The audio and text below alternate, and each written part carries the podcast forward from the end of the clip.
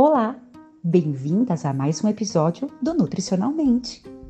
Hoje vamos conversar com a Cissa Campos, uma pessoa que, assim como nós, também passou pela batalha dos transtornos alimentares e faz parte do grupo das sobreviventes. É isso mesmo. Nós falamos de tudo, desde os transtornos alimentares, relacionamentos e rotinas de bem-estar. Esperamos que você goste.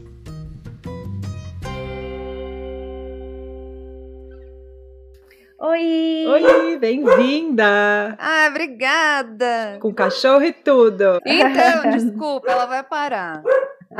É só porque tem alguém no hall. E pode ser que no meio aconteça de novo, que quando faz barulho no hall, ela surge. Não tem problema. Aí, pronto, foi pro quarto. Como que ela chama, Cissa? Canela. Oh, Ai. depois a gente vai querer ver ela. Sim. Depois ela aparece. É, Para quem não te conhece, que está ouvindo, conta um pouquinho sobre você, sobre sua história e seu trabalho. É, oi, gente, muito prazer. Eu sou a Cissa, eu tenho 31 anos e desses 31 anos, por 7 eu vivi com bulimia e com depressão. Foram três anos depois de tratamento com uma equipe multidisciplinar para eu começar a me sentir melhor e a partir disso eu passei a compartilhar algumas experiências que eu tive, não só ao longo dos anos em que eu estava mal, mas também durante o meu tratamento, porque foi durante o tratamento que eu descobri um novo mundo, assim, uma nova possibilidade de você se relacionar com você mesma, com o seu corpo e com a comida. E eu quis mostrar para outras mulheres que elas não estão sozinhas e que dá para você se sentir melhor. Então, em 2018, eu comecei a criar conteúdo sobre isso. No ano retrasado, aí 2021, eu criei uma startup que conecta mulheres a psicólogas, nutricionistas, psiquiatras e outros profissionais da saúde que tratam transtorno alimentar. E estou muito feliz de estar aqui. Muito obrigada pelo convite. Obrigada a você. Você é Ju nutricionista, né? E, e foca em transtorno Sim. alimentar. Então, Sim, pelo ambulim, Ju, você é aprimorada? Na verdade, não, na verdade, é, isso mas há muitos anos atrás. Uhum. E eu tive anorexia, né? Dos 16 aos 21, mais ou menos, né? Então eu acho que é, é que é por isso que eu acabei indo para nutrição, Uhum. né? É, ninguém tá à toa, né? Eu acho que a gente não faz uma, uma profissão à toa. Não. é. Ah, nutricionista é grupo de é grupo, é grupo de risco. assim, no sentido É, de você quando- sabe que, inclusive na faculdade, a gente vê algumas pessoas, e não, não só na faculdade, na própria rede social, você vê alguns profissionais que você fala, hum, esse daí tem um viés Uhum. que ainda vai para essa parte. É, eu lembro uma Uhum. vez eu fui num simpósio de nutrição da USP. Eu era paciente ainda, eu não fiz nutrição, gente, eu sou publicitária, não tem nada a ver.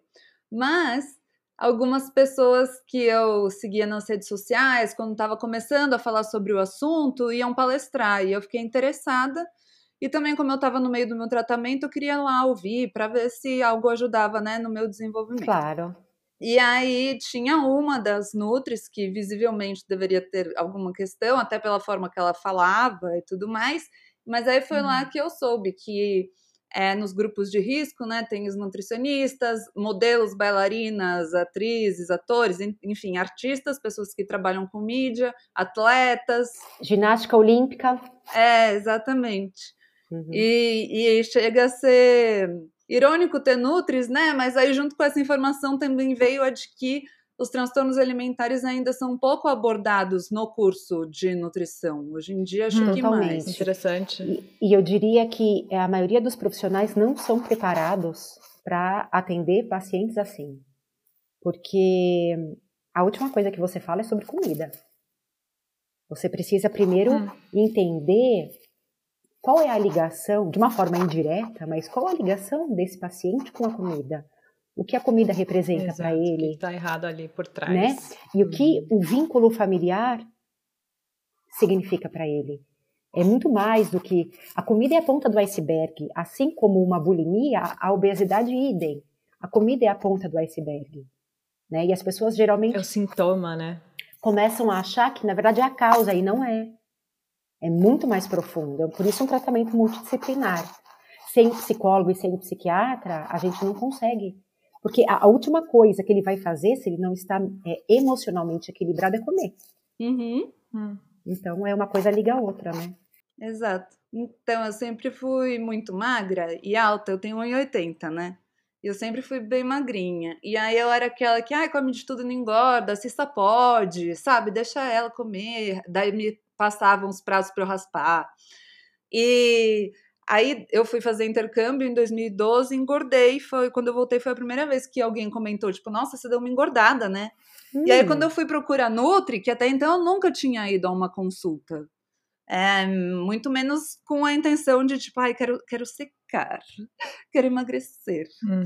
Que é o que acho que a maioria das Nutris devem ouvir como objetivo das pacientes quando chegam.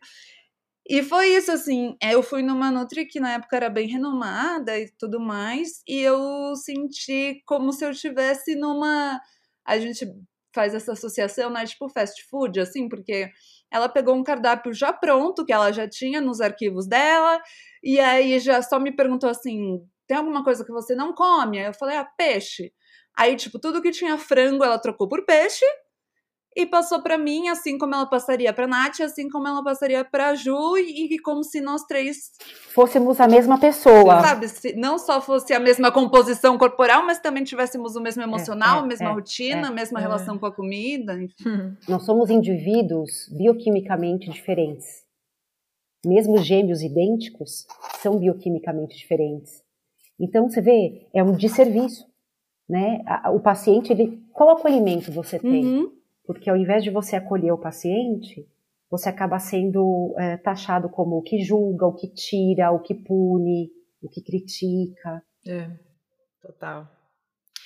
Cissa, uma coisa que eu amo do seu conteúdo, você fala muito de superação, mas ao mesmo tempo você também mostra sempre que você está no processo, né? Que tipo não tem linha final, tipo você é muito transparente de tipo hoje eu não tô bem, eu vi uma vez você falar, eu melhorei a minha relação com o meu corpo ou com a minha alimentação, mas o meu corpo às vezes eu ainda vejo distorcido. Eu acho que é tão raro na internet, mesmo nas pessoas que falam sobre o que a gente fala, tem muita gente é, mostrando que existe uma perfeição na superação, né? Conta pra gente um pouco assim sobre esse processo seu de aceitação, de, de mostrar o seu processo e de não não querer mostrar que que está completamente curada, né?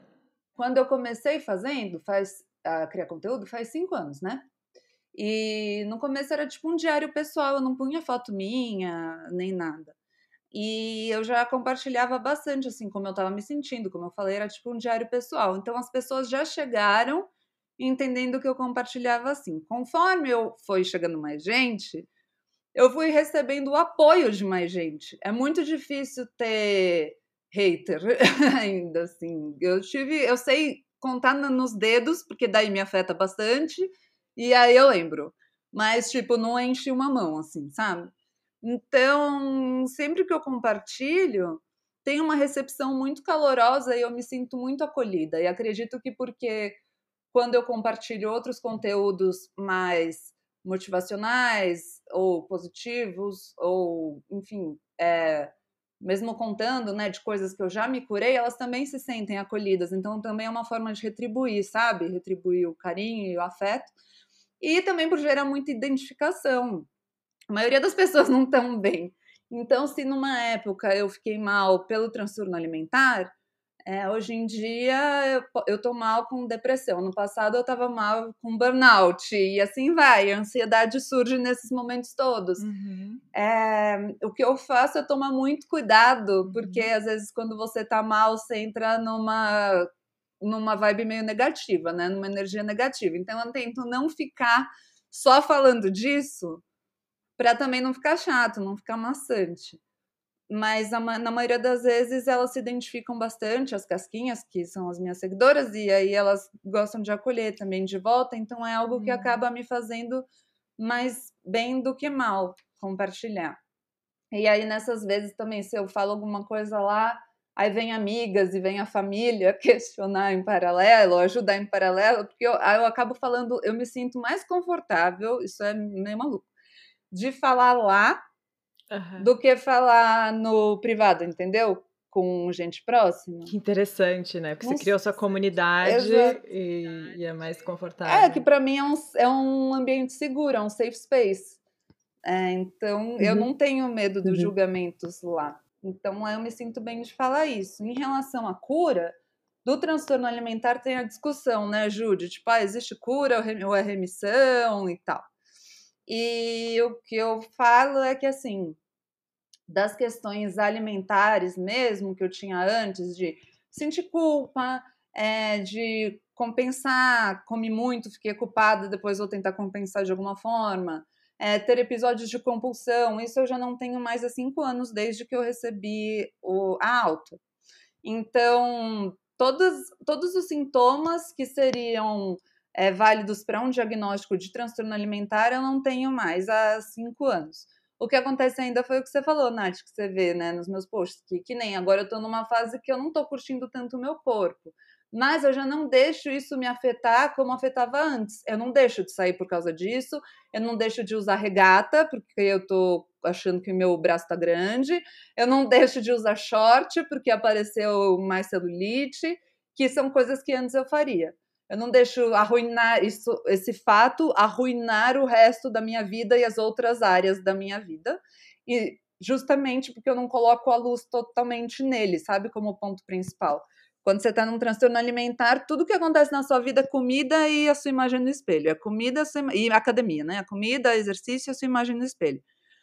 E depois, quando você passa a ver os outros fatores da sua vida social, trabalhos, estudos, vida amorosa, etc., aí você tira o foco disso um pouco. Então, hoje em dia, é algo que me incomoda, mas eu não crio mais um big deal, assim, a partir disso. Uma coisa que você falou que eu acho muito interessante, como profissional e como alguém que passou por isso, eu acho que você tem uma, não uma cura, mas eu acho que você começa a entender como funciona a sua, a sua mente com relação ao transtorno. Eu não sei se acontece isso com vocês ou já aconteceu. Eu vejo por mim. Então vamos lá. É, eu vejo que hoje, depois de 20 anos sem, sem precisar, enfim, ser internada ou coisas do gênero, e por ter estudado, eu tenho o racional de falar: estou triste, mas isso não vai afetar a minha inapetência, mesmo o meu corpo não é, é, suprimindo o, o meu estímulo de fome. Isso é normal. Acontece comigo, mas eu falo, opa, respira, vida continua, coma normalmente. O que, que eu percebo? Quando acontece alguma coisa que me que mexe comigo emocionalmente, essa voz que eu chamo, que falava você é gorda ou você comeu muito, ela muda o foco para outra coisa. Então, por exemplo, ah, a comida não te afeta mais, então olha seu corpo. Ah, o teu corpo não te afeta mais, então olha como que seu trabalho está errado. Eu percebo que é a forma que o meu cérebro acha é. que é normal, que é o saudável.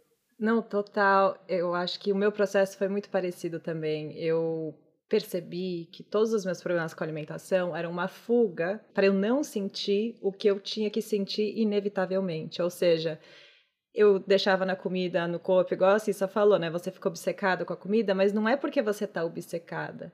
É porque você não quer obcecar sobre outras áreas da sua vida que você não quer nem entrar.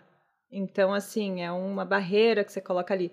Só que, graças a Deus, estamos aqui três pessoas que entenderam como é esse processo. Só que é, é justamente isso. Eu acho que esses triggers que ainda acontecem, que agora a gente sabe lidar com eles, eu acho que a gente sabe lidar porque a gente vai lá e sente o que tem que sentir. Na sua carreira, estava com problema.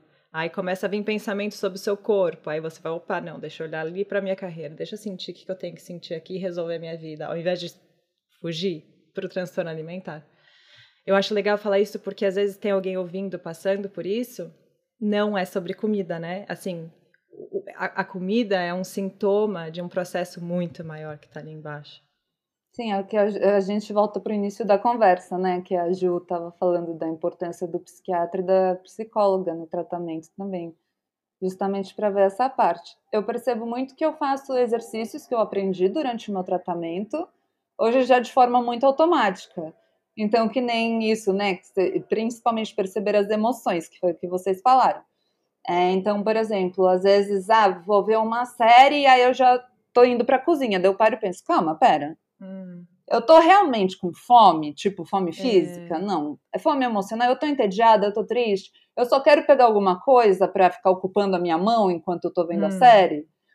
Aí eu trabalho comigo se eu aceito isso ou não. Sabe assim? Tipo, uhum. é, realmente, eu só tô afim de comer uma, pegar uma pipoca ou comer uhum, um chocolate, uhum. beleza. E às vezes é o que você precisa, né? É. é Exato. Isso. E daí eu tento prestar atenção enquanto eu tô comendo isso, o chocolate ou a pipoca, entendeu? Para também não ser que, ah, de repente acabou e eu não vi. Falo, beleza, eu fiz essa hum. escolha, então eu vou aproveitar muito bem essa escolha. Ou então, de novo, fome física, fome emocional ah, é física, então eu quero o quê? É doce? É salgado? Eu tô com fome para fazer uma refeição, bater um pratão de arroz e feijão, hum. ou eu quero fazer um lanche, ou eu quero comer um, tomar um iogurte com granola. Então, todos esses exercícios que no começo eu brinco, né, que é que nem aprender a dirigir, você tem que olhar o retrovisor, uhum. não sei o uhum. que, a marcha, a embreagem, e vai. É, e parece complicado, muito complexo. Depois de muitos anos de prática, você já faz automaticamente, rapidinho. Exato. E acho que essa questão também do espelho, né, do corpo, de você se olhar, não gostar e aí já vir e, e lutar com essa voz, né? E falar assim: não, pera, eu tô entrando nesse ciclo de novo e vamos ver o que, que, que, que realmente está incomodando aí. Ou, por exemplo, pensar mais racionalmente. Tipo, às vezes eu olho e falo, ah, eu engordei, beleza, mas eu tô há tantos meses sem fazer atividade física, eu tô dormindo mal, eu não tô me alimentando direito. Então, calma, porque eu sei que ajeitando essas outras coisas, também eu vou ficar mais saudável no geral, vai ficar Exato. tudo bem, sabe? Assim, não, não, a gente consegue se acalmar e se tirar desse uhum. é, espiral mais fácil. Ai, total. É, porque o mais difícil é isso, né? Durante a crise, é, eu, eu, lembro que eu te imagina, eu lembro que eu tinha pesadelos de eu estar hum. comendo alguma coisa e acordar Olha. passando mal. Era algo assim. E meu pai falava: Mas como? Você tá. Não, eu não quero comer aquilo, eu não quero. E eu tava dormindo. Então, assim, é, coisas que quem tá de fora, é, na época, os familiares falavam, mas é, tá fazendo manha no começo, né? Onde já se viu. É muito difícil para pra, as pessoas entenderem que o que a gente vê é diferente do que os outros veem. É muito difícil para eles. E, e, mais difícil ainda para a gente, né? Você fala, meu Deus, mas ele está falando, mas eu não consigo enxergar. Eu lembro que eu, era, eu falava assim para minha médica, doutora Cecília, eu preciso enxergar, eu não consigo, me mostra. E não dá, é algo. Nossa, que interessante. Né? Eu nunca esqueço o momento que eu falei, cara, eu tô mal.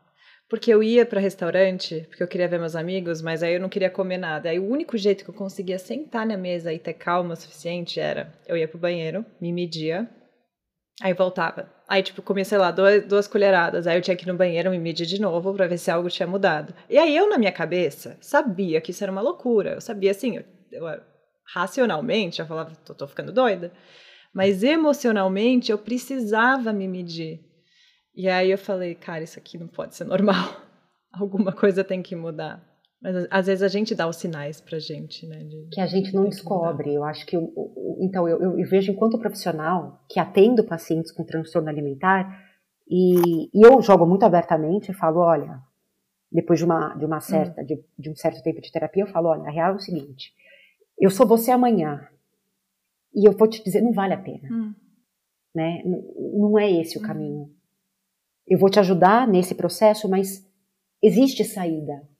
Porque eu lembro de eu chegando no nutricionista e falando: eu não tenho escolha, eu vou morrer assim. Eu, não, eu, tô, eu tô realmente no fundo do poço. Eu não tenho, eu não tenho vida. O meu karma é viver isso. E quando eu vejo, eu quando eu vi que eu tinha saída, eu falei, por que não usar isso, a minha dor para ajudar as outras? É como a gente faz aqui, cada uma do seu jeito, mas é, é usar a nossa própria dor, hum. porque se a gente parar para pensar, os transtornos alimentares é a doença psiquiátrica que mais mata, né?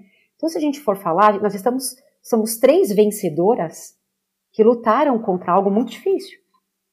Eu tenho uma, uma amiga que é psicóloga e ela fala para mim, olha, Juliana, para mim, transtorno alimentar é pior que esquizofrenia. E eu, e eu concordo, porque você luta com aquilo que você precisa para viver, que é a comida. Quando você bebe, por exemplo, você é um cara que, que é alcoólatra, né? é, você pode cortar, né? Não é mesmo? Eu não vou pro bar, Exato. ninguém me chama, me amarrem as mãos. Agora, quando você tem uma bulimia, uma anorexia, você faz o quê? É. Você precisa comer, cara. E aí, é. Você tem medo de comer desde uma maçã até uma alface, sabe? Então, é realmente muito cruel.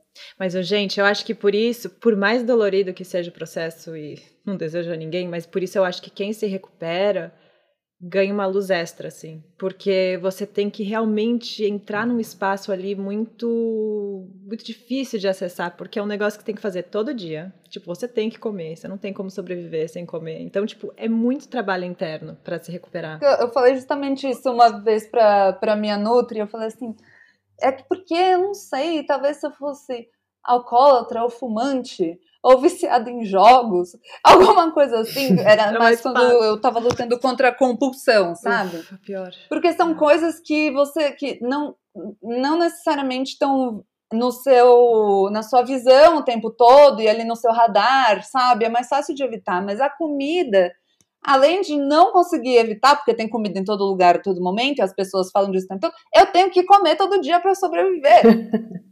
Como é que faz? Cissa, conta pra gente então, como, é, quais, quais foram os primeiros passos assim para você na sua recuperação? Tipo, coisas que você fala assim, fazia todo dia e tipo hoje eu olho para trás e sem isso eu não, não estaria onde eu estou. É, ó, eu lembro quando eu cheguei a primeira vez no consultório da Nutri, ela pegou meu celular junto comigo, a gente abriu o Instagram e começamos a parar de seguir todas as influenciadoras fitness e as celebridades que eu seguia, é, mais mulheres, né, que eu ficava comparando o meu uhum. corpo. Porque eu era assim, eu chegava na academia, eu mostrava uma foto de uma determinada celebridade para minha personal e eu falava, eu quero ficar com o corpo igual dela. É, ou o que eu fazia muito também era, por exemplo, uma influenciadora que é fitness postou uma foto deitada de lado. Aí eu tirava a foto no mesmo ângulo e fazia uma montagem para ver se a minha barriga estava do tipo igual a dela. Ou enfim, eu fiz várias montagens assim de fotos de famosas de biquíni e tal, junto com a minha do lado para ver se estava proporcional, sabe, ou não. Ou pesquisava, tipo, eu descobria que uma modelo ou uma cantora tinha a mesma altura que eu. Aí eu jogava no Google, fulana, altura e peso. E aí eu via o peso dela e eu queria ver se então nossos corpos eram parecidos ou não. O irônico disso tudo é que anos depois, isso foi 2013, 14, né? Anos depois, várias dessas mulheres começaram a compartilhar que desenvolveram transtornos alimentares também, ou que tinham naquela época que eu também tinha. Então eu estava baseando o meu corpo num outro corpo, deixando meu corpo doente, querendo ter um outro corpo que também estava doente, e as duas doentes achando que estavam sendo saudáveis. Exato. Muito louco. Porque aquilo era o dito que era o saudável, entendeu? Então esse primeiro passo de já de parar de seguir e tal foi muito importante, porque para mim uma das questões que mais pegava era essa do eu quero ter determinado tipo de corpo, eu quero ter determinada beleza, porque é essa beleza e esse corpo que vão me trazer amor e aceitação. E aí, me conta uma coisa. Como é que foi o processo de você se desligar desse, desse padrão? Você entendeu que você podia ser feliz de outra forma? Você, é, como é que foi isso para você? Isso ainda é o que pega para mim. Mas eu entendi, principalmente depois que eu comecei a criar conteúdo, que eu tenho outras qualidades muito mais legais, muito mais importantes e habilidades e tal, do que querer que meu valor seja só baseado na minha aparência. Então, quando eu queria isso, eu não depositava só na aparência, né? Eu depositava na aparência, depositava em ter bens materiais, em uhum. com quem, quem são meus amigos, quem não são meus amigos, todas aquelas coisas de status porque eu achava que assim que as pessoas iam gostar de mim, iam querer ser minhas amigas, mas nisso eu não estava sendo eu mesma, porque eu estava sempre tentando ser uma outra coisa que não eu.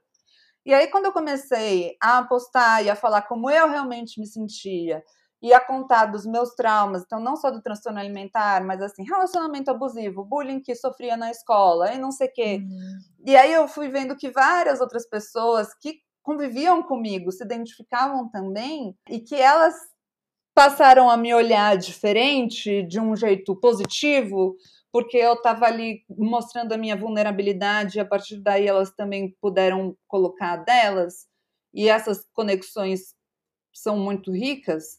Então eu fui vendo que de alguma forma o meu valor tinha mais a ver com a minha personalidade, com como eu podia ajudar as pessoas, com como eu podia me relacionar com elas de forma positiva e com o mundo também. Antes era assim, quais são seus pontos fortes? Aí a primeira coisa que me vir na minha cabeça é meu olho é verde. Sabe assim, umas coisas. Hum, tipo, hum. eu sou alta, magra, meu olho é verde, não sei o que. Eu não ia falar isso em voz alta, mas eu já ia pensar em Sim, características físicas. Uhum. Hoje não, hoje eu já sei falar, ah, ó, eu sou. Eu, eu acho que eu faço isso daqui muito bem, eu gosto muito de fazer aquilo outro, eu acho que eu me relaciono dessa forma muito bem. Então, é, isso ajudou muito, que é o conceito geral de autoestima, né? Que a gente acha que está muito atrelada à aparência, mas na verdade está atrelada a outras características que também fazem com que você tenha estima por si mesma. E aí eu passei a ter mais estima por mim mesma, é, não tanto trabalhando o lado da aparência, mas desenvolvendo os, os outros lados, sabe? Que lindo isso. É, e eu, eu falo que tem uma frase que eu falo muito e é, tem muito a ver com isso. Eu acho que a gente só toca a alma do outro quando a gente já teve a nossa alma desnudada, né? Quando a gente já teve que se desfazer e refazer de uma outra forma. E isso dói muito. Então você, como você disse, Cissa, você chegar e, e se desconstruir e começar a se olhar de uma outra forma, com amor, com compaixão, com carinho, né? E falar, puxa, eu posso, lá, eu posso não ter o corpo da fulana, mas e quem disse que eu preciso ter o corpo da fulana para ser aceita? Eu sou uma pessoa que converso bem, sou inteligente, consigo me expressar, tenho amigos. É. Isso é muito mais importante. Sim. Mas é, até a gente chegar aí é um processo muito doloroso, né? Eu acho que vem aí o autoconhecimento, né? Porque aí a gente precisa se entender o que, que, que é isso aqui tudo, né? Interno. Uhum. Aí depois uhum. você vai para o externo, né? E aí até por isso que eu acho que quando você tem autoestima alta, você até se cuida mais. Mas não é porque, tipo, o seu pacote é o mais importante, é porque você tá no, no pacote inteiro, né? E na real a gente é uhum. é muito. É a pontinha do iceberg nosso corpo, né? A gente é muito mais do que isso. Nath, como, como foi isso para você que começou já trabalhando com o externo? É verdade. É, a minha carreira me fez acreditar que meu valor era o meu corpo. Então, por muitos anos, aí eu até desenvolvi o transtorno porque eu fiquei, eu preciso manter esse corpo, porque se eu não manter, onde estará o meu valor? E aí foi um processo muito longo de tipo, que cara, quem sou eu? Muito meditação, e aí tipo, fui ver, gente, tem um universo aqui dentro que ninguém deixou eu acessar. O meu processo veio com um pouco de revolta, porque eu fui me vendo e falando assim, cara, tudo isso que eu não desenvolvi, porque eu deixei as pessoas me fazerem acreditar que eu era apenas isso. E, e, e não é que era assim, ah, eles fizeram acreditar que meu corpo era o que valia, então eu me achava maravilhosa. Não, nem isso. Eu me achava. Eu tinha várias inseguranças sobre o meu corpo, uhum. e além disso, eu não conseguia acessar o meu mundo interno porque eu acreditava que o que valia, o que as pessoas se importavam era o de fora. E aí vem o processo também de você realizar que a verdade é que o que o outro pensa de você não cabe a mim. Eu colocava uma responsabilidade em mim mesma sobre a reação das pessoas sobre eu. E, e acho que o momento que você fala assim, cara, eu não tenho como controlar. Deixa eu ver quem, quem é essa pessoa aqui, virar minha melhor amiga, né? Quem, quem é essa pessoa aqui que está uhum. comigo a vida inteira, eu não conheço. Bonito. É, com, conforme a gente vai trabalhando esse lado, entra muito isso que você falou também, né? De no começo eu disse que eu comecei a perceber que as pessoas se aproximaram por características minhas que não tinham a ver com o meu corpo, mas aí eu fui ficando tão confiante com essas características que hoje em dia, se alguém não se uhum. aproxima por causa delas, também não me, não me afeta. Não, não. Te, não te faz diferença. Exato. E aí isso entra, por exemplo, eu, eu não sei vocês, mas eu sou solteira, então eu vou num date Claro que tem a Também. parte da aparência que você se preocupa. Mas não é mais a que eu tô, tipo, mega preocupada. Porque eu sei que eu sou legal, sabe assim? Tipo, então eu sei que eu vou Sim. chegar e eu vou conversar bem, e eu vou fazer alguma piada que vai quebrar o gelo e tudo certo. E, e eu também tenho que ver se eu gosto da pessoa. Eu não fico mais naquilo de será que ele tá gostando de mim? Será que ele será que eu fiz isso errado? Aí foi uhum. porque aquela hora eu fiz determinada coisa e aí Nossa. ele não gostou. Nossa, eu me reconheço muito nisso. E aí, se não rolar, tipo, é claro, tá, gente? Não é. Eu não sou uma pessoa que não sente. Não se sente rejeitada, eu me sinto, eu fico frustrada, chateada, rejeitada. Rola um momento, claro. tipo, poxa, né? Que, que, a, que a pessoa não viu ali em mim, mas a gente tem que lembrar que a gente também não gosta de todo mundo. E quando a gente vai mais confiante nesse sentido, fica tudo mais leve também, eu acho. Nossa, eu, eu tive um término há pouco tempo, é, e engraçado, eu, tô, eu, fui em alguns dates depois, e foi a primeira vez na minha vida eu fui perceber o tanto de insegurança que eu ainda tinha e não percebia. Porque eu fui num date, o último, eu falei, gente, é a primeira vez que eu sento e penso assim, não sei, eu quero alguém que me faça bem. Eu quero alguém que vai me fazer sentir legal e que, tipo, vai rolar uma conversa legal. Tipo, antes eu ficava, eu quero conquistar essa pessoa. Essa pessoa. Tipo, uhum. Aí depois eu ia pensar se eu queria a pessoa. Mas eu tava mais preocupada em conquistar primeiro. Aí, claro, não é porque eu conquistei que eu ia querer, mas. E é, exato, aí às vezes você nem quer. E aí, e aí, a pessoa te dá o fora e aí você fica mal. Isso acontece muito comigo, tá, gente? Acontecia, pelo menos. Disso, eu nem, nem para pra pensar se eu realmente gostava daquela pessoa ou não mas na minha cabeça eu tenho isso de eu quero conquistar essa pessoa porque uhum. eu quero ser a, a, quem ela, o desejo dela, né? Eu quero ser quem ela deseja, com quem ela quer estar, tá, melhor que ela já saiu, enfim. Exato. E aí, se a pessoa me dava fora, eu ficava com o ego ferido. Mas não no sentido de, putz, é porque eu gostava muito daquela pessoa, eu queria muito que tivesse dado certo mesmo. Não, porque eu nem também, se eu fosse parar para pensar, eu nem queria a pessoa. Não. Era só porque é, ela rejeitou ali a, a projeção que eu fiz de mim mesma, sabe? Para ela ter. Então é muito louco a nossa cabeça. Uhum, uhum. É super interessante isso. E aí, isso vem de uma insegurança, né? Tipo, a minha necessidade no passado de querer conquistar é muito isso. Tipo, ah, eu não me sinto suficiente então uhum. eu preciso da validação desse homem para me, me relembrar que eu tenho valor. Mas o mais lindo eu acho, aí eu e... acredito assim que o amor real, ele vem desse lugar de tipo, ah, vamos, vamos conhecer, vamos, vamos uhum. ver o que, que uhum. acontece, né? Chegar com o coração aberto. Sim, sim. É porque é muito mais do que isso, né? É, é a aparência, é o que a Cissa falou. Ela pode ser o primeiro, opa, né? Dentre aquelas aquelas pessoas ali, uma me chamou a atenção ali você não conhece, então é, realmente é ou pelo jeito, ou enfim, pela roupa, mas até a página 2, porque e depois? Exato. Né, como é que você mantém um relacionamento? Uhum. Eu sou casada, e aí eu falo, é, um relacionamento, um casamento, ele é muito mais do que uma aparência física, né? Ele é o quanto você admira a pessoa que está do seu lado, enquanto ser humano, né? O quanto você quer que a pessoa cresça também, tanto quanto você. Então, é uma parceria. É respeito. É muito né? mais profundo. É um respeito, é uma, é uma cooperação, é uma. Sabe? E por último, você fala. Lógico, a pessoa se veste e fala: nossa, puxa vida, que bonito, Não, né? É oh, que legal, adorei. É, lógico, mas é muito mais do que isso. Mas é que na real o relacionamento é muito, tipo, reflexo de você, né? Isso é o mais dolorido de perceber, mas, tipo, sempre é. Porque mesmo quando uma pessoa erra com você, você foi lá e atraiu essa pessoa, né? E não tô falando de tipo lei da atração, magia, é tipo você alguma coisa você aceitou nessa pessoa, ignorou claro. problemas que no futuro viraram o que viraram, né? Eu acho que todo mundo já passou por alguma situação. Eu tenho amigas que ainda passam, que elas falam assim: caramba, eu só atraio o cara do mesmo jeito. Óbvio, tem algo em você que você ainda não tratou, que te faz inconscientemente buscar pessoas semelhantes. No meu primeiro relacionamento, eu tinha 18 anos. Mas eu lembro que meu namorado da época, as coisas que ele elogiava em mim eram físicas e as que ele criticava também eram físicas, do tipo, ah, suas hum. estrias, aí quando você prende o cabelo você fica parecendo uma velha, ah, essas coisas e tal. E aí eu eu meio, mas ao mesmo tempo, quando tinha algo positivo, ele falava, eu ficava me achando e não, não, não. E foi isso. Aí foi, foi isso resumidamente, tá, gente? Foi horrível. Aí, quando terminou, passaram uns anos, eu fui pro meu segundo relacionamento, que eu fiquei cinco anos com ele. E foi na época que eu tive o transtorno alimentar. Ele me viu de fralda, ele me viu vomitando, ele teve que limpar banheiro junto comigo, ele me viu tendo episódios horríveis de compulsão, ele me pegou comendo escondida, ele me viu chorando várias vezes.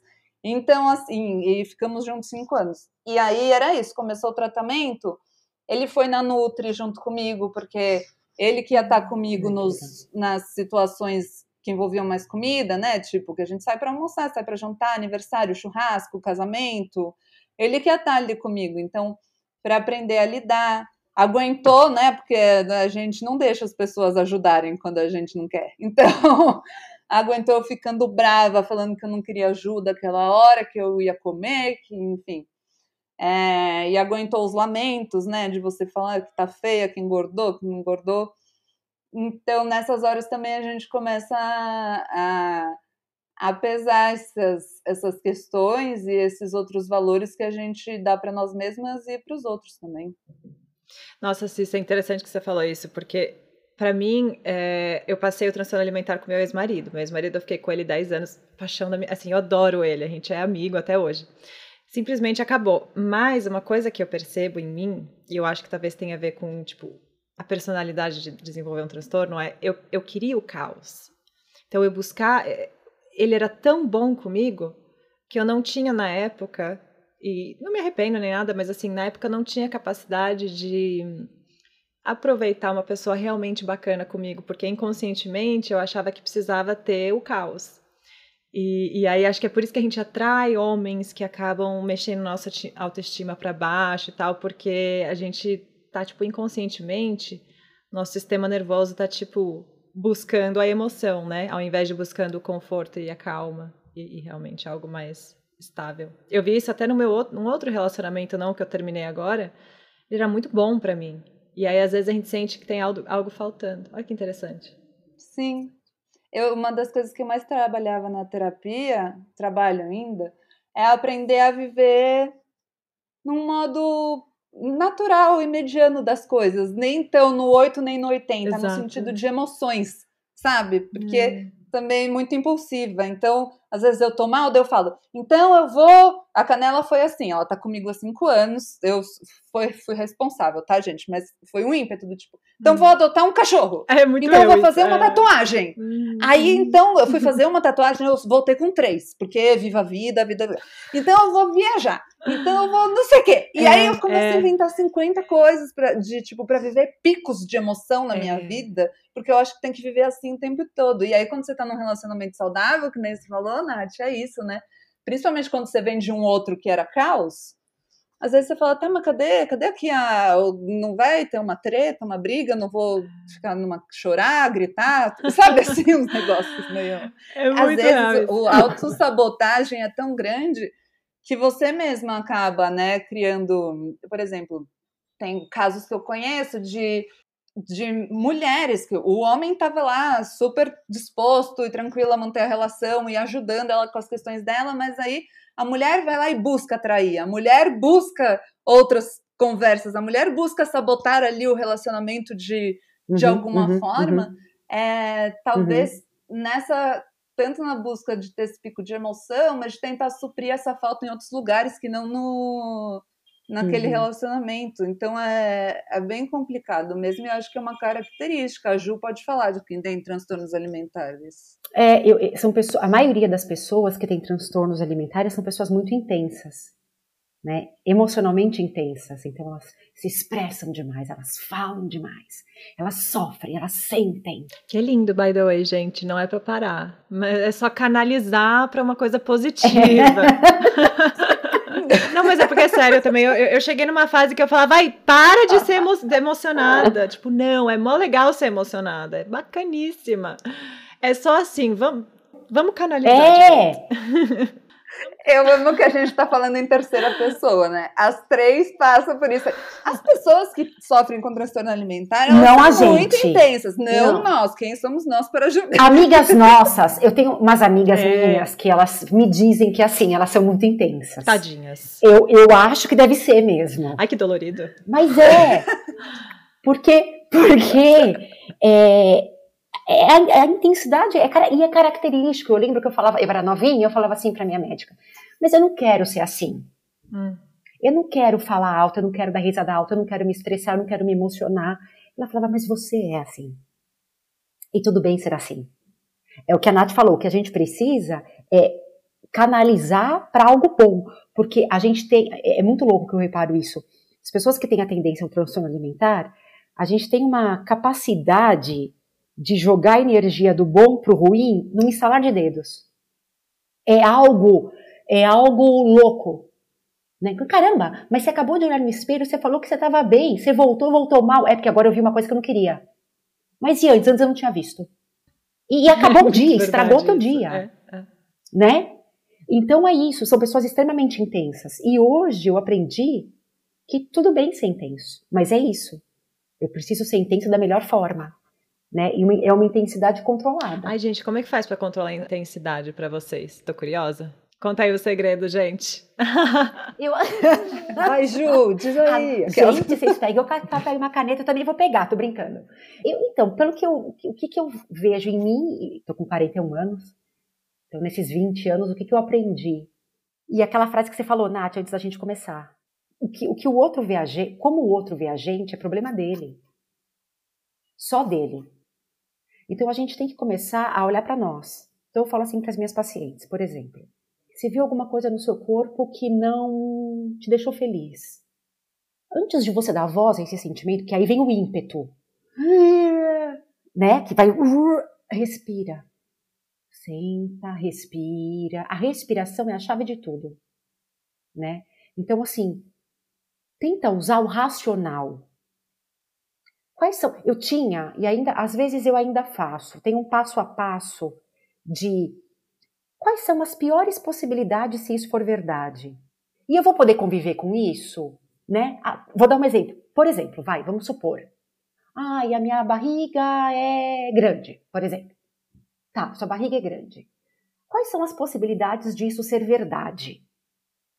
Aí, sei lá, a pessoa pode pensar assim: ah, todo mundo fala que, que na verdade eu não tenho barriga, então, e só eu falo que eu tenho, então, bom, é, pode ser que realmente o problema esteja comigo, tá? Mas e se de repente sua barriga estiver grande mesmo? Quais são as, as possibilidades de você conviver com isso? Ah, bom, é, eu posso surtar no começo, mas de repente eu posso ir fazer atividade física. Sabe, é você trazendo para o racional.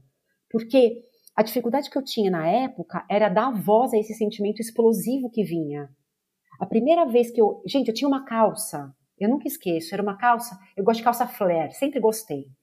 E essa específica, eu não sei porquê, de vez em quando é, eu, tinha, eu elegi ela como meu padrão de referência. Então, eu ia lá e colocava a calça. Tá pegando na minha barriga. Ai, eu engordei! Dane-se você tá no período menstrual. Entendeu? E aí eu dava voz a essa explosão de sentimento, essa intensidade, que é muito maior na gente do que nas outras pessoas. E é a hora que você tem para parar. Calma, espera. Você não tá no período menstrual? Ah, é? Puxa, é verdade, ó, tô. Calma, então não é realidade. É ir trazendo cada vez mais. É muito legal. Para mim funciona, funcionou e com as minhas pacientes também. Legal. Sabe uma coisa que eu estava pensando aqui sobre intensidade também? Nós três acabamos fazendo muito conteúdo, tem muita vontade de expressar o que a gente aprendeu e tal. Você acha que, tipo, vira a sua. Não meta de vida, mas assim, seu, seu propósito, você externalizar essa intensidade de uma forma positiva para os outros, né? Eu acho lindo isso, não sei. Olha, eu nunca tinha pensado é, dessa forma, considerando os termos externalizar essa uhum. intensidade. Eu vejo como um propósito, mas no viés de tipo, eu passei por isso, eu aprendi coisas e agora eu posso ajudar outras pessoas que passaram por isso. E enquanto eu estou passando pelas minhas coisas agora que estão acontecendo, que eu for aprendendo e puder compartilhando também. Mas é uma forma, né, de externalizar essa intensidade, principalmente voltando lá quando você falou que eu compartilho que eu não estou bem, ou que algo aconteceu, e daí uma forma que eu tento de controlar essa ansiedade é justamente não ficar só falando da, dessa intensidade o tempo todo, né? Só falando do que eu, hoje eu tô mal, hoje eu tô irritada, hoje quando você quer, para não acabar também sendo too much, assim. Mas Acredito que sim. O problema é que daí, eu não sei vocês, Aí eu quero fazer mil coisas ao mesmo então, tempo. É, esse, esse era o ponto. Então que... eu, eu faço um Instagram, mas aí eu quero ter o meu, eu quero ter meu podcast. Já tá todo, eu, o meu podcast está todo desenhado. Eu comecei a fazer ainda não. Mas aí é o meu Instagram e é o podcast. Daí é a startup. Aí então eu vou vender moletom. Aí eu vou escrever um livro. Aí eu vou não sei o que, eu vou não sei o que. Aí eu coloco, gente, 10 metas na minha frente eu sou ótima de planejar, de executar. É mas esse coisa. é o ponto que eu queria chegar, interessantíssimo. Mas a intensidade está toda jogada ali, entendeu? Nas, em, em, mil coisas que eu começo a fazer não termino, ou tenho a ideia e não vai, mas... Mas sabe por que isso é... Eu falo porque eu sou exatamente assim, a gente se sabota. Hum. E se não der certo? Hum. E se eu não for boa o suficiente? E se as pessoas me julgarem? Isso indiretamente, inconscientemente a gente pensa. E, e, e, é legal isso, a gente falar: peraí, eu vou fazer uma coisa de cada vez e vou colocar. E se der certo, deu. E se não der também, ok. Sabe? Porque eu falo, né, que quando eu desisti de fazer medicina, como minha família toda fez, e fui fazer nutrição, eu acho que hoje, hoje, eu tenho esse entendimento, que é você ressignificar a tua dor. Né? É você falar, eu vou eu vou ensinar as pessoas a se curarem daquilo que eu me curei, com aquilo que eu me curei, que foi com a comida. Então, é uma contribuição que a gente tem para as pessoas, né, que sofrem tanto. E ver três mulheres sendo vulneráveis numa sociedade onde a mulher, ela pode ser tudo menos vulnerável e mostrar que é, eu tenho dores, eu tenho desejos, não é sempre que eu estou bem, não tem perfeição, não existe. Isso é muito legal. Eu acho que se eu tivesse isso há 20 anos atrás, talvez eu não tivesse chegado a 38 quilos, né? Talvez eu teria é, é, pulado muita etapa, mas eu acho que é o que a gente tem que passar, né? Enfim. É, não é, sempre é do jeito que é para ser, isso eu tenho muita, muita fé. Mas é o que a Cissa falou, né? Eu acho que o legal de mostrar a vulnerabilidade, mostrar o lado, sei lá, difícil da vida é porque, tipo, dá para ser feliz ainda que claro. a gente sente essas coisas, claro. que, né? Que esse é o ponto. Tipo, não é porque, ah, eu tô mostrando a vulnerabilidade que a minha vida é uma merda. Tipo, Imagina. não, a gente é feliz. A vida é isso, gente. A vida é altos e baixos. Uhum. E, e às vezes os altos e baixos acontecem 20 vezes em um dia. E, é isso aí. Exato. É me aproximar de pessoas que também estão dispostas a mostrar essa vulnerabilidade. Porque hum, eu percebi que quando eu comecei a ser mais vulnerável, principalmente nas redes sociais e tal, tiveram pessoas próximas que isso não foi expresso, mas que eu percebi como elas não sabendo lidar com a exposição uhum. da minha vulnerabilidade. Hum. E, e, se afastando um pouco, sabe? Interessante. Ou ou por um momento, sei lá, fingindo que não viu ou não dando bola. Não era nada direcionado a elas.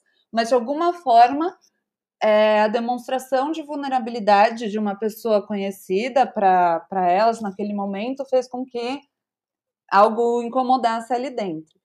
Aí tem gente, né, que aí é isso, acho que você é emocionada demais, que vai, é, volta para os dates, que aí você já se apaixonou, aí que você não sei o quê, e na verdade, não, assim, tem um quesito que eu acho que quanto mais a gente é vulnerável, mais isso vai ficando normal e, e aí a gente acaba sendo, às vezes, sem nem perceber, e para a maioria das pessoas ainda é algo muito chocante, sabe? Então, se eu vou dar entrevista, tem vezes que fala, Cissa, se a gente falar qualquer coisa que você não queira dizer, avisa. E eu não tenho isso, sabe? Uhum. Cissa, sabe o que você está falando? Sobre autenticidade, não é? Tipo, você é, é autêntica é e você tá, tipo. Sabe, isso que você falou é muito interessante, porque eu fala, falei isso uma vez para uma médica minha. Ela falou: olha, tudo bem da gente acessar algumas informações que talvez te causem desconforto. Eu falei: olha, é o seguinte, eu já tive no fundo do poço, do poço tantas vezes, e eu já saí de lá sozinha tantas vezes, que ele é muito familiar para mim. Uhum. Então, se eu tiver que ir até lá para fazer uma checagem, ou ficar lá alguns dias para colher uhum. informações, não me assusta. É, é, então, é. eu falei para ela: não tenha dedos de abordar sentimentos comigo, porque eu, eu, eu conheço todos. Uhum. Né? A gente conhece os fantasmas. Eu acho que quando você passa por um transtorno alimentar, é muito forte. Você não tem medo de nenhum dos seus fantasmas, porque eles viveram com você boa parte do tempo. É, eles vieram para essa superfície. E aí eu acho que as pessoas que não acessaram nunca, elas têm muito medo. Então acho que até por isso, talvez, isso é que as pessoas, tipo, ah. às vezes têm essa dificuldade de ver a sua vulnerabilidade, porque elas, tipo, oh, Uhum. Tô, nunca acessei isso, mas está em todos nós. O ser humano é uma condição de dor também, né? Sim. né? Tipo, a, a vida é, não é só, só Com luz. Certeza. Não é só gratiluz, que nem o pessoal fala, né? Gente, eu não sei vocês, mas hoje eu acordei às 5 da manhã, eu corri 10 quilômetros, aí eu fiz yoga, aí eu tomei oh. meu suco verde, uhum. e aí eu falei gratidão, ah, gratidão. A Nath toda, nossa! Gente, gratidão, universo. Que manhã. Vou abraçar a árvore agora. Aí eu li metade de um livro, aquela. Não, eu falei, aí eu cozinhei é. para três semanas. É, exato. Exato, fez a marmita. E ainda eram 10 da manhã. Mas, Cissa, conta pra gente de verdade, tipo, o que, que você faz de manhã? Eu adoro, adoro ouvir a rotina matinal das pessoas real, sem mentiras. gente, então, assim, não tem uma rotina, né? Não, ó. Bom, terça, quarta e quinta eu tenho que ir pro escritório.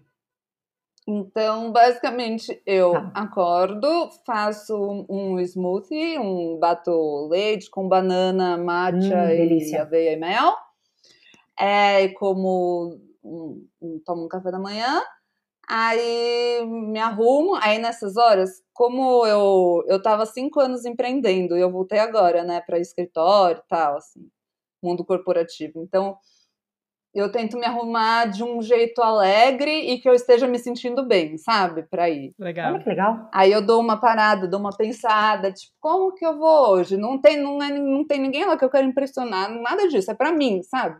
Uhum. Como que eu vou hoje? Como é que eu vou fazer? E aí, outra novidade na minha vida é que eu pego ônibus, que era coisa que antes eu, eu não fazia, pego ônibus e vou. Então, e aí vou trabalhar. Segundas, sextas e finais de semana eu fico, eu fico de casa. Então aí já é mais tranquilo. Eu não sou aquela pessoa que acorda super cedo. Então, se eu acordar sozinha e olhar que são sete da manhã, eu vou me forçar para dormir mais. Ai, que delícia. Que eu não vou aceitar que o meu corpo me acordou às sete. Aí é isso, eu tento tomar café com calma tal, mas uma coisa que eu tenho gostado bastante de fazer é, e que eu sinto falta aqui em São Paulo, que é de ficar perto da natureza, então eu tento ir no parque, Ibirapuera, ou numa praça que tem aqui perto de casa. Aí eu vou com a Canela, que é a minha cachorrinha, e uma sacola com canga, livro, é, água e, e, palavras cruzadas. Hum, que delícia. E aí eu estendo a canga, ela fica solta, né? Porque tem a área dos cachorros. E eu fico lendo, fico fazendo minhas, meu momentinho assim de fora das telas, sabe? Precisa. Que eu acho muito importante. Se eu tô dentro de casa, às vezes eu não consigo, porque daí o celular tá aqui, a TV tá aqui. É? Uhum. Então eu tenho esse momento assim também que eu acho muito importante de quero me conectar com a natureza, preciso sentir o vento, sabe? O uhum, sol, um uhum, pouco, uhum, uhum. uma coisa. Então, é mais ou menos isso. Mas, olha, gente, eu estou sem grandes, sem grandes rotinas. Como eu falei, não estou vivendo uma vida muito saudável, não só de alimentação, né? Que saúde é muito mais que isso. Com mas certeza. assim, ainda não, como foram muitas mudanças, ainda não consegui encaixar atividade física nesse meio, nem nada. Então, eu também estou aceitando que eu estou conseguindo fazer o possível. E acabou. E é isso. Exato. É, é isso mesmo. Eu faço o que eu consigo e tá tudo bem. E eu o que a gente consegue muda tudo. durante a nossa vida. Exato. A gente se cobra demais. E aí que tá, né? Tá interessante refletir. É, o nosso valor não muda porque, sei lá, cinco anos atrás você podia ir pra academia todo dia claro e agora não. já não pode. Tipo, claro você é a mesma pessoa, né? Exato. Então... Mas é, mas é isso, a gente se e, cobra até nisso. E por mais óbvio que seja, a gente sente às vezes, né? Tipo, ai, não, não nossa, já fui melhor nisso. Sim, é, então, você pergunta como é a sua rotina matinal. Aí, na minha cabeça, é assim, ah, estão esperando que eu conte a brincadeira que eu fiz, sabe? Eu acordei, daí eu corri, hum. daí eu não sei o que, daí não é. sei o que. Aí eu, tipo, gente, então eu acordei, eu troquei de roupa, eu peguei ônibus e eu fui pro trabalho, porque é isso que dá. É, mas é isso. Exato, é. exato. Mas você fez seu smoothie. Ah, você, fiz, fiz, escolhi tipo minha roupinha assim, aí que tá. É, é, Exato, e aí que tá, é o que você pode agora. Ah, eu, eu comecei, coisa óbvia que muita gente já faz, comecei a pôr música alegre pra tocar Ah, enquanto legal. eu tô me maquiando, sabe? Ah, e é muito legal isso, adoro. Mas eu tenho mais uma rotina noturna. Você é mais noturna.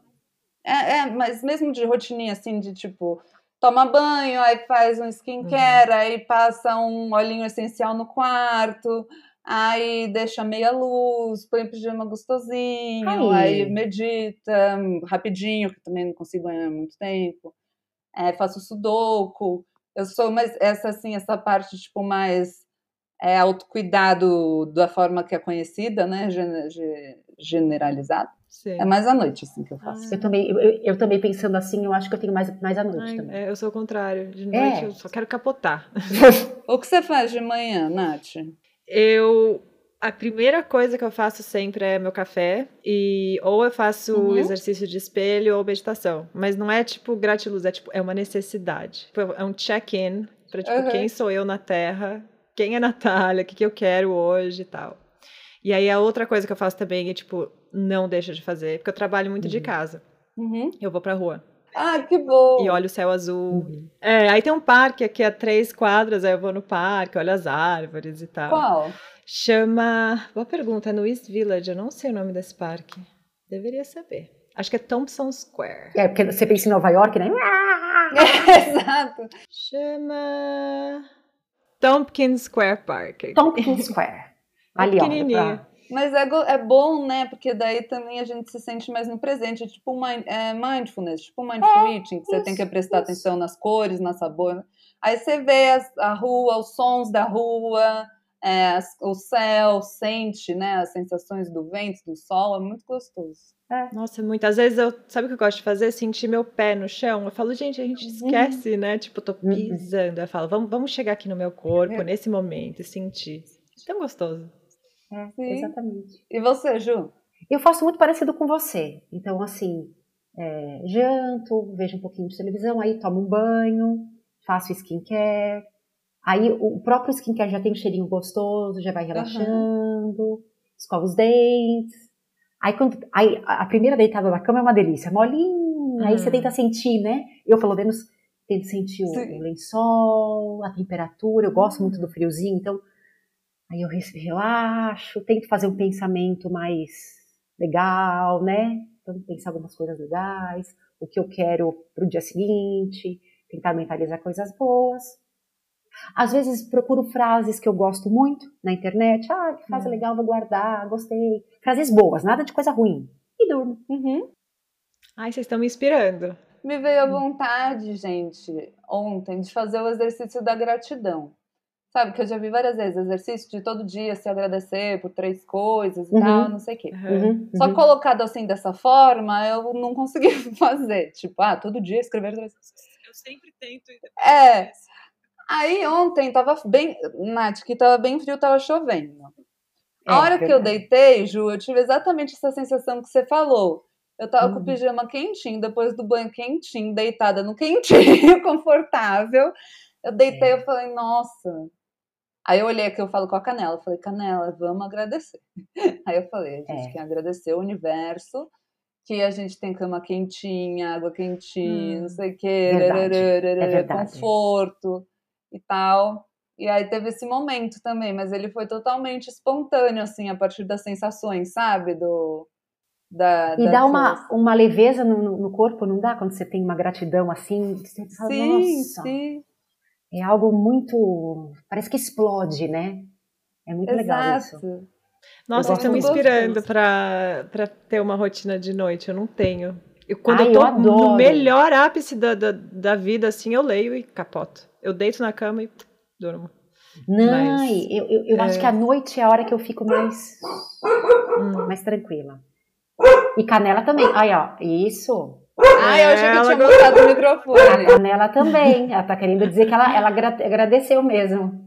Sabiam que a, a veterinária diagnosticou a canela, gente, com anorexia canina? Eu não tô zoando. Eu Quê? não tô zoando. Você tá de brincadeira. A canela. É sério? Gente, e eu não falei nada de mim. Engraçada. A Canela, eu peguei ela, ela tinha menos de um mês, tipo, super pititiquinha. Ela tinha acabado de abrir os olhinhos, assim e tal. E ela chegou com várias questões, sarna, Uhum. verme, depois teve doença do carrapato, mas desde esses micro, menos de um mês, ela já não gostava de comer. Então eu punha papinha, raçãozinha úmida, coisinha diluída, leitinho e tal. Não ia. Gente, olha, até os Nada. dois, três, até os três anos de idade dela, a gente tentou de tudo. A gente cozinhar, comida natural, é ração úmida, é ração Uhum. tudo, tudo, tudo. É, hoje em dia a gente achou uma forma que ela come, mas não tanto, por exemplo, agora nesse momento, como é todos os dias. A ração dela tá aqui no potinho. Eu coloquei desde a hora que eu fui almoçar, que quando eu estou comendo, ela come um pouco. Mas aí ela nem encostou, gente. Tá. Vai ficar aqui, e aí lá pela meia-noite, uma da manhã, ela vai comer. Aí ela come tudo, mas não come, come daquele tudo. jeito. Eu brinco que ela é a rainha do mindful eating, que ela vai, aí ela pega um grãozinho, põe no tapetinho, aí ela Nossa. pega um E aí nessas idas à veterinária para tentar entender, né? Porque daí, gente, ultrassom, é exame, não sei o quê, será que tem alguma coisa na barriga? Anorexia canina. Aí eu falei, oh, meu Deus. Cara, Aí olha, outro dia também, na- gente, eu fui na veterinária, outra veterinária, outra coisa. Que a gente mudou de bairro e tal, eu falei, deixa eu vir numa- aqui nesse bairro que indicaram. E aí eu falando, ó, quando a gente vai ao parque, às vezes, na área dos cachorros grandes, a canela começa a babar. Você sabe o que, que é isso? Ela falou, ah, de duas uma. Ou é porque ela tá enjoada, mas eu acho difícil ela ficar enjoada toda só porque vai ao parque toda vez. Ou é ansiedade. Hum. É, aí a gente pode tentar dar um ansiolítico para ela. Daí ela olhou para Canela e falou assim: Mas Canela, você tem que falar para sua mãe que primeiro ela tem que tratar as questões dela, porque você não pode se responsabilizar pelas questões. Gente! Aí eu, ah, não. Ó, Ah, a Canela aí, ó. ela deve ser muito sensível. Que mas gente, ela vem vindo? Ela vem vindo, a canela. Ai, vou tirar uma Deixa foto. eu ver. Que linda. Que coisinha mais linda. Adorei a carinha dela. Que O que você? Você Tem que comer. Como você é linda! Ai, olha a carinha dela, gente. É muito bonitinha. Eu- quando eu viro e falo assim, Canela, ai, você é muito linda. Aí eu paro e fico. Mas você também é muito inteligente, muito comunicativa. Você é educada. Você Aí eu começo a falar um monte de elogios que não tem a ver com a aparência dela. Aí outro dia, eu fiz até um vídeo faz uns anos, eu falei, se a gente conversasse com nós mesmas do jeito que a gente fala com os nossos cachorros? Porque é isso, o jeito que eu falo com ela, gente, se eu falasse comigo, nossa senhora, que... Eu falo eu te amo umas 50 vezes no dia, o quanto é linda, criativa, comunicativa. Olha lá, meu amor, olha a foto. Eu gostei tanto dessa conversa. Ai, eu gostei muito também. Ai, foi uma delícia. Adorei. Muito bom. Conta pra gente é, onde que o povo pode te achar. Vocês podem me achar no meu Instagram, arroba sica.campos. E quem percebeu que tem algum sintoma aqui do que a gente falou, quem está precisando de ajuda, eu gosto sempre de falar que pedir ajuda não é um ato de fraqueza. A gente tem muito medo de ser vulnerável, né? Que foi o que a gente falou. E eu considero pedir ajuda o maior ato de coragem e amor próprio que a gente pode ter, porque significa que a gente se ama tanto a ponto de pedir ajuda para alguém para nos levantar, porque a gente não está conseguindo levantar sozinha. Então, se você está ouvindo a gente, se identificou é, e quer procurar ajuda, fale com a Ju, ou então entra lá no arroba ilkabr, I-L-K-A-B-R, que é a plataforma que eu criei, que tem várias é, psicólogas, psiquiatras, físios, terapeutas que podem te ajudar também. Adorei, Cissa. Aliás, que é interessante falar. Ilka tem esse nome porque é o nome da minha tia-avó Ilka, que era muito próxima a mim, e ela faleceu aos 78 anos devido à anorexia. A gente acha que são jovens, né? Só jovens e tudo mais, mas ela era uma senhorinha já. E aí, de anorexia veio outras coisas, tipo osteoporose, por aí vai, e até que um dia ela pegou uma pneumonia e o corpo tava, ela tava pesando, que nem se falou, Ju, ela tava com 33 quilos, 30 e pouquinhos. E aí o corpo não conseguiu lutar, sabe, contra. Então, é uma homenagem para ela e para tentar salvar outras vidas, né, que para que isso não aconteça com outras pessoas do mesmo jeito que aconteceu com ela. É, Belíssimo é. trabalho. Muito, Nossa, que homenagem mais linda essa. Muito, muito importante. Obrigada pelo convite, gente. Fiquei muito feliz. Nath, eu já comentei que eu via é, os vídeos que você fazia com a Fabi, né? Na época que vocês tinham um programa, então fiquei muito feliz quando você entrou em contato. Aquela época eu nem tinha meu perfil ainda, eu era a menina se recuperando, sabe? Que começou a ver conteúdos. Então, é muito legal quando eu tenho essa oportunidade de conversar com alguém que eu seguia naquela época e que me ajudava naquela que época. Que legal. Olha que lindo. Continue né? vivendo a sua verdade, mostrando a sua verdade. Por tudo que você fez e até onde você chegou. Porque é uma vencedora. Precisamos de mais cistas. Com certeza.